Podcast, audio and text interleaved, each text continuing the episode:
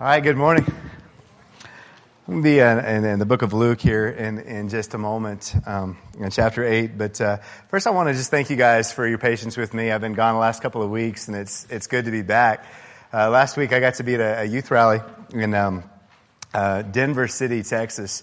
And it's crazy because I'm just curious real quick. How many of y'all know where Denver City, Texas is? Like raise your hand. The weird thing is we actually have members that are from Denver City, Texas, and that blows my mind. Um, but there's a few of you know where it is. It's a super small oil town. And um, I don't know, somewhere in the neighborhood about 60 years ago, they started a youth rally in West Texas. Uh, 60 years ago, right? And um, this little town has they've they've had as many as a thousand kids come to this youth rally okay? And they had about 500 there this last weekend. Um, it's crazy you know and Acappella was there and they were doing some recordings and it was just amazing to be a part of it. And uh, it, it's so beautiful to me but the reason it's so beautiful is because the guys that started the youth rally are elders of the church and they were teenagers when they started the youth rally Okay? They were the ones that started it, not the youth minister, not the church, nobody. It was these kids that got this going, and now they're the elders of the church that are there. And it's crazy, but it's a great example. And the reason I love it so much is because it's such an example of what God can do with something so incredibly small in the most impossible soil. And I, if you're from Denver City, I love you, but it's great. Wow.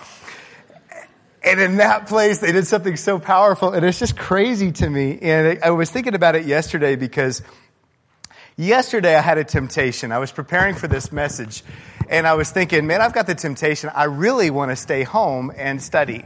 I want to be in my books, and I want to be organized, and I want to be prepared. And then there's another side of me that says, Man, I have not been out at the, we, on Saturdays, you know, I've talked some about it, feeding the homeless and helping the homeless. I haven't been, I haven't been there in several weeks and I need to go and, and, and be there today. And then I had other visits I was supposed to make yesterday and I ended up not being home yesterday. And it was amazing how God spoke to me, um, through so much that happened. Uh, Bob, how many did we have yesterday out at the Church for the Homeless? Man, we have about 200 people there. Uh, I was really proud of myself because uh, Daniel asked me how many I thought was there, and I said maybe 180, and he goes, no, that's more than that. And I said, good, I'm not a preacher. I'm not doing a preacher count, man. I, am being conservative. But, um, here's what was so cool is, is before the meal, uh, Bob will do a devotional and he'll get up there and, and, and, he'll start talking. And man, he just kept going. I mean, he was going. It was good, but he was going. And you remember what somebody said from the back yesterday? I'm hungry. Now, if I'm preaching a sermon, man, if I'm preaching a sermon and somebody in the back of the room is like, I'm hungry. Oh man, I'm, you're gonna see me fold, okay? I'm gonna be like, but Bob goes, he just stands up and he goes, um, I know you're hungry. I'm hungry too. But this is God's word and you're going to respect it. And he keeps going. And I mean, that's not what was cool. Here's what was cool. I, I must have heard 12 to 15 voices out there in this crowd of uh, 200 people all just jump up and say, that's right. And they were excited about what was happening. And, and, and the reason that meant something to me in preparing for this lesson is I was thinking, Bob, what are you doing out here? Miguel, what are you doing out here? Why are you planting seeds here? What kind of soil is this anyway? Why are you planting seeds in this soil? And in the parable of the sower, or the parable of the seeds, or the parable of the soils, whatever you're going to call this parable, that's one of the big questions in my mind. For a farmer, you don't take your seeds and throw it on the sidewalk. You don't throw your seeds among the thorns and you don't throw your, it's just not the way you use your investment. The seeds are for good soil. That's where you plant your seeds. Those of you who planted a garden this spring, I planted one. Um, man, I carefully planted my seeds. I carefully cultivated the soil. I knew exactly where I was going to plant them. I didn't take my seeds and just start throwing them all over my yard and throwing them all over the sidewalk. I planted them specifically where I knew they would grow. And so it's by God's grace. The first thing I see in this parable, and I'm just going to read through this in a second. It's by God's grace that he even throws the seed on some of these soils. It's by God's grace that it's there at all. And so if you look at this parable and you think, well, is this the parable of the sower? Yes. It's a parable about a God that with reckless abandon lavishes his grace everywhere and even in the most unexpected places. It's the parable of the seed. Because this parable is about the power of a seed in someone's life. And in a few weeks, that's what we're going to be talking about. The power that is in this seed. It is the parable of the seeds. And it's the parable of the soils. Because this is about us cultivating our hearts. It's about who we are before God. When I stood before these kids at this youth rally this last week, I was praying throughout my entire talk. I'm praying about the hearts. And the thing is, it doesn't matter what I say or how I say it, how creative I am. Can I grab your attention? Am I speaking from the gut? Am I speaking from the heart? Am I appealing to, it does not matter how I, I no matter what I do, there are going to be some people taking notes and some people passing notes. It does not matter. That's what's going to happen. It does not matter. There are going to be some people with tears in their eyes because they're convicted and some people with tears in their eyes because they are bored. No matter what I do, that is going to be what happens. When I first, I, I think it was the first month that I ever taught a class in church in my life. I was, and I will never forget the first class uh, that I remember teaching is I, I was standing before, it was a pretty large class. And this is back when, even though Brad was going to the same church I was, Brad wasn't even old enough to be in the youth group when this happened. Okay, I, have been, been around a little while. I'm doing this class, and I have nobody's attention. And I'm, I mean, when I started this class this morning, I went up and went around the room to every single chair and I prayed over, and I remember doing this. I prayed over the people in the room and I said, God, I lift this up before God. I lift this message before you. I pray God, and I worked hard and prayed hard. And I was like, this changed my life. This is powerful. This will change the direction. This is going to light somebody's life on fire. And then you're teaching and I mean, I've got nobody's attention. I have lost this class. And there are people that are just, there, one guy that I love to death, Kyle, he was hilarious. And man, it was just the funny, he was cracking jokes, being funny. You have the people that have disdain for me. Um, sitting in the back of the room, you know, and they're just looking at me with this glare. And you've got all of these different soils represented in the room, but I don't feel like I'm doing anything. And at the end of the class, I remember they all left, and it was one of the most profound moments um, for me in my ministry.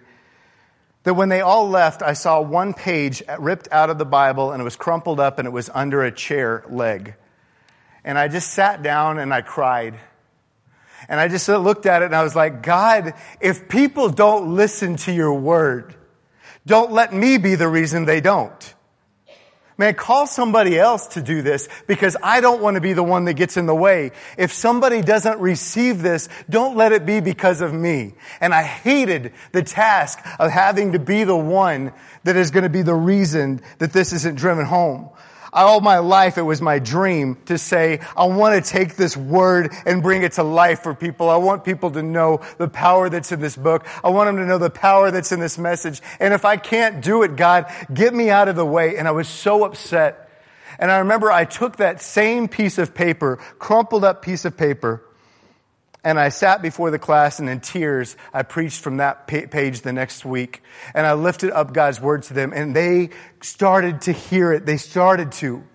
But the thing is, in the parable of the soils, there is so much that I think that we try to put on our shoulders in ministry and in the church that simply does not belong on our shoulders.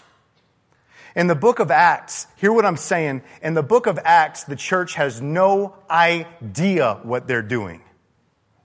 Okay? They were not passing around. They, they, they did not have these really clever ideas how to do ministry. It was like this. The Spirit called Paul and Barnabas to go west and they went. And what happened on Cyprus and what happened in Antioch and what happened in, in Derbe and whatever, everywhere they went, it was not their power. It was not their technique. It was the Holy Spirit that drove the church. That was the power behind the church. They, well, I'm just going to share this quote to you because someone sent this to me just recently. Patrick Mead said this. And I have to share this with you because I needed this and I think the church today needs this. I want you to hear what he says. As a minister, I've received the hard sell, this is the way, pitches all my life. I've seen so many the way fads come and go, sometimes leaving a lot of worn out, burned out, disillusioned people in their wake. Bus ministries, open Bible studies, film strips, crossroads, Boston, four or five discipleship methods, spiritual gift inventories, and no exaggeration, dozens more every year. There's a new book. All of these were backed by good people who truly believed they had found the key. All of these worked for a while. For some, they got the low hanging fruit and then ran into a wall, leaving their champions insisting on throwing more time, resources, money, and people against the wall, even when returns were few. The Jesus way is hard, but it never stops working. Love God, love others, serve all, and let your lives and speech be full of grace and love. You don't need expensive, expansive programs. You just need a Jesus saturated church full of Jesus saturated people. The Spirit will take it from there. What? Who wrote that? I, I was so excited when I read that. I said, this is what's been on my heart from the book of Acts. It was like, God, I want your spirit to be in our lives, in our ministry. I want you to surprise us again. I want you to take us to places that make no sense. And sitting there in the, I, I sat with um, Lucille Paul uh, yesterday, and I sent out an e- email to some of you about Lucille. Um, she, um, she right now is in a, a nursing uh, care facility. Uh, she's been put on hospice. And I sent out an email and let some of you guys know about her. And I went to see her because I hadn't been, uh, been out of town. And I went to go see her yesterday. And she said, Oh, no, it's fine. She goes, So many members from your church have come to see me. They came and sang over me. She said a group of people came and sang over me. People have come and they've sat and visited with me and she was just excited and I was thinking, look at what the Spirit is doing. And then I was thinking about the ministry in the park yesterday and something that makes no sense, but I'm seeing lives being given to Christ and I'm seeing powerful things happen where you wouldn't expect it. And it's so beautiful, but I want to share this soil, this, this soil. I want to share this parable with you. And this morning, I just want it to be about you. I want this to be something that either to you as somebody who is a minister and you're a farmer, you're the one planting seeds, but maybe more importantly, um, as the soil itself. I want you to think about that in the, the soil of your own heart as we kind of uh, read through this parable. Luke chapter 8. While a large crowd was gathering and people were coming to Jesus from town after town, he told this parable. A farmer went out to sow his seed. As he was scattering the seed, some fell along the path. It was trampled on, and the birds of the air ate it up. Some fell on rock, and when it came up, the plants withered because they had no moisture. Other seed fell among thorns, which grew up with it and choked the plants and still other seed fell on good soil. It came up and yielded a crop a hundred times more than what was shown. A question the disciples ask says, When he said this, he called out, He who has ears to hear, let him hear. Now, what I want you to, before I get to their question, I want you to know that this quote right here is the emphasis of the parable. Did you know the book of Revelation focuses on this quote a lot as well? Listen, I'm going to put my word out there. I'm not going to, I'm not going to blame myself for anything that happens after this because here's the thing. I'm going to put my word out there. And if you've been given ears to hear, you will hear this. And this is what he goes, uh, goes on. So the disciples asked him what this parable meant. And he says, The knowledge of the secrets of the kingdom of God has been given to you, but to others I speak in parables so that though seeing they may not see, though hearing they may not understand.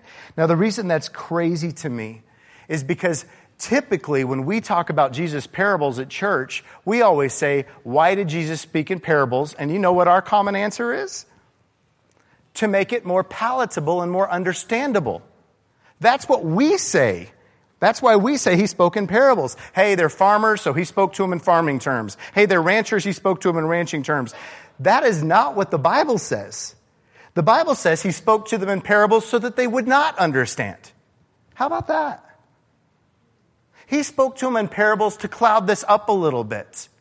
And you know what's so crazy about Jesus and his ministry? He kept doing things wrong. I'm glad you laughed. I mean, he did. And the disciples would come to him and say, Do you understand that people are leaving? Do you understand that you worded that in a way that offends people? Do you understand that you worded that in a way that we're not going to have as many next week as we had this week? They said that to him. And Jesus would come back and say, Man, I'm not here. I'm not here to be the McDonald's of ministry. I'm here to be the Ruth's Chris. If y'all don't know who Ruth's Chris is, it's too expensive for us to know anyway. That's okay. But I'm here to give good food. I'm here to give the right gospel. I'm here to give this solid. I'm not here to try to commercialize or cheapen any of this. I'm here to give you something hard that is life changing, but I'm going to give it to you as it is. And that is how he presented the gospel. And then he stepped back and he said, now let the soil do what the soil is going to do. But I want to focus this week just on this first soil. And each, and each week we're going to kind of look at one of the different soils and apply it to our own hearts. But he says this, this is the meaning of the parable. The seed is the word of God. Those along the path are the ones who hear. And when the devil comes and takes away the word from their hearts so that they may not believe and be saved, he uses the illustration of birds, and in some of the Gospels, the illustration of people trampling on it. And you just have this vision of, of seed that has been scattered and it's just left on this hard ground. Now, you don't get to see this in Colorado, but that's kind of what it looks like in Texas a lot of times. Um, and the ground gets so hard and hot that when it rains, not even the rain can go into the soil. It floods because it's concrete now. And the water just sits on the dirt like concrete when it becomes this hard. And there's no way a seed is going to penetrate it. It is impenetrable ground at this point. And he gives this image of the birds and people's trampling on it. And this is where the parable begins. He says, some of what I'm going to say is going to fall on hearts that are so calloused and so hard that there is nothing that's going to penetrate them. And I think it's ridiculous for us in our lives, and I think this applies to most of us, that you have somebody that desperately you, you want to bring the gospel to. And you're like me and you walk away and thinking, what am I doing wrong? Why can't I reach them? I'm doing everything. I'm praying, God, I'm lifting this before but I'm not reaching them. And here's the crazy thing is we're putting a burden on ourselves that even Jesus didn't reach the majority of people he spoke to. Man, Paul put people to sleep. This is the reality of it. And he comes and he just says, listen, each one of us is responsible for our own soil before God. Each one of us is responsible for our own heart uh, to receive this message. And I think about that and I think, when I give a message, when someone talks, when you're sharing the gospel with a close relative and a close friend, do you know that look you get? Where it's just a glaze. And the gospel seems irrelevant. And it seems like something that is like, well, I'm hearing what you're saying, but it just never takes root in our heart. And Satan is ready the birds are ready. All this is ready to immediately come and devour you. I think about a lot of this, and the reason I love he spoke in these kinds of parables is because I do love gardening, and I'm, I'm terrible at it. Um, I prepared a flower bed this year, and I, I did. I thought exactly how I'm going to put it together, and it made it look good. And I thought about the soil that I was going to put in it, and I got the best soil I could get, and I put it in, I cultivated it, and I thought about this and where I was going to plant things. But this is how terrible I am. I planted all of my San Marzano tomatoes. I love San Marzano because that's the best thing for lasagna. I planted all my San Marzano tomatoes out there. Then I planted all my lettuce out and I was ready to go. And then I planted my watermelon because that's going to work. And I, I, I got all this ready to go. And then I put my tomato cages up. You know, and I'm thinking, man, I know what I'm doing. Look at this. And it looked beautiful. And I had my tomato cages all ready to go. And I watched them grow from seedlings this spring. Now, some of y'all, most of you, had your gardens destroyed by the hail. I didn't. The hail missed me. But let me tell you, those tomatoes just took up, grew over everything. Have no clue where my watermelon is right now. My lettuce all died because it's all withered underneath the tomato somewhere. The tomato cages were just wrapped up and thrown on the ground everywhere, and all my tomatoes are hanging on the ground, dying. But they're everywhere, but they're dying everywhere because I don't know how to take care of a garden. Okay? But at least I'm getting some tomatoes. But I was watching this and thinking about this and saying, this is the beauty of the parable. And I, I, just want to give this to you because over the next few weeks, I hope this sinks home, this sinks in and becomes something that really means something both to your own heart and to your gospel. Um, when I was doing this, I was thinking about this parable and I was thinking, man, I, I didn't think ahead on some of this. But then I looked at the tomatoes and I was just like, wow, God, I hope, my, I hope ministry looks like that. I hope my life looks like this before you.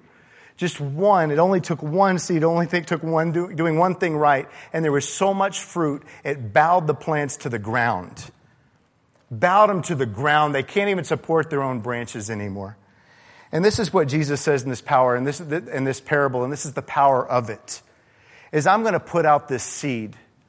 And there are people, because of the hardness that's in their heart, are going to reject this. There are people, because of the shallowness that is in their heart, are going to reject this.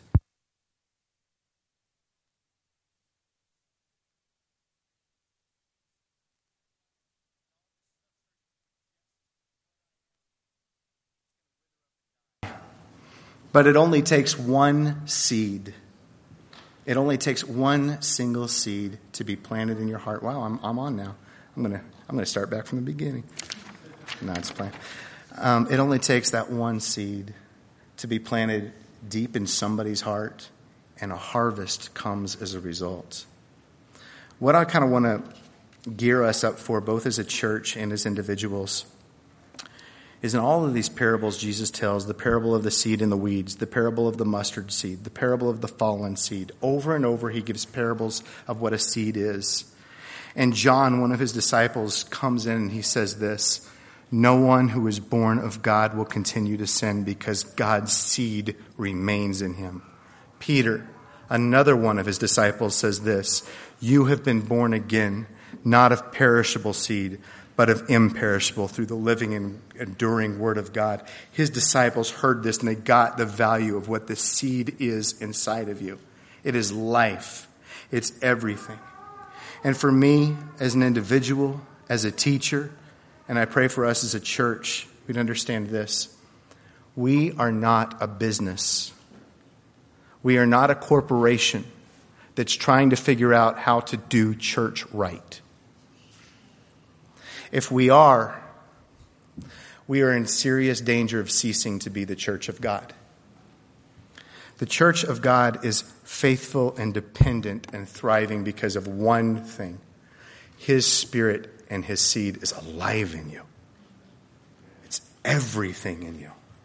And you step back and you watch the power of what that does in your marriage, in your walk, in your ministry, and in your life. But if God's Spirit is not with us, then why do we want to grow anyway? Why would I want to perpetuate something godless? I need God's Spirit in me, and we need it in our lives, and we need it in our ministry. And I'm going to pray this that the burden would be lifted off of you as a farmer to know that it is not your responsibility what the ground does with the seed.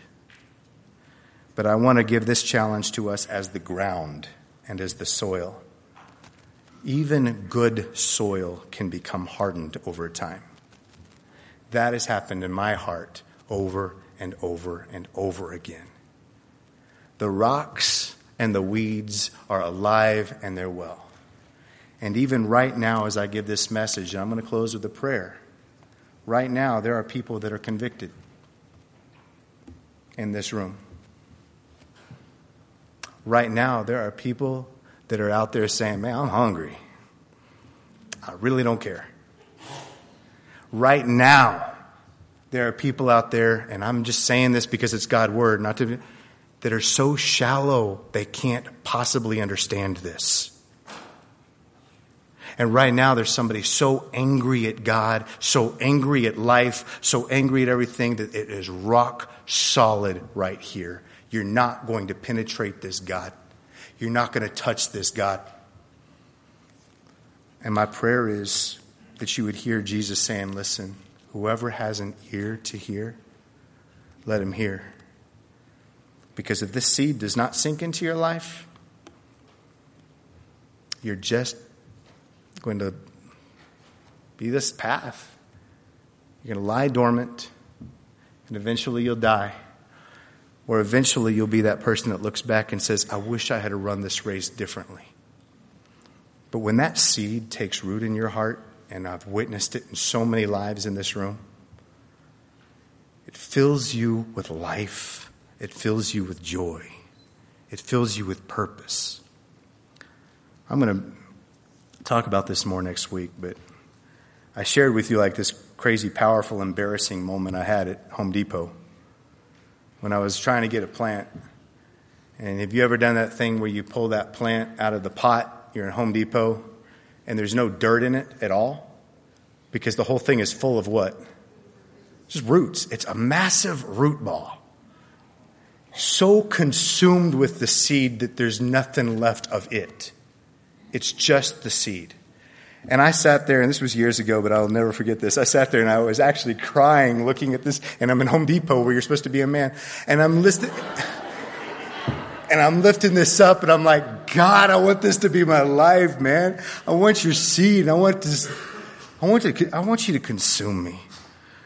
Uh, so in the coming weeks, when we look at this parable, I pray that this would be a time of real transformation for us, for you as a person, that His word would be alive in you, but also that it would give encouragement to your ministry to know that us as a church, it's not our responsibility what the soil does, but it is our responsibility to be responsible with the seed.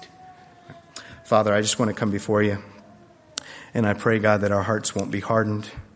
I pray, God, for your church today, and I pray, Father, that um, we would become dependent on your Spirit, that your Spirit would be life and breath and everything, that we will not think that that is something relegated to the book of Acts, but that is something so real and so active, and, and your presence with us is everything. And I pray, Father, for the ministry happening at the park right now. I pray, Father, for the lives that are being transformed and what's being done there. And I pray, God, that that will never be seen as something that is, wow, look at what we're doing or we have this great plan or that this is nothing but witnessing the power of your spirit.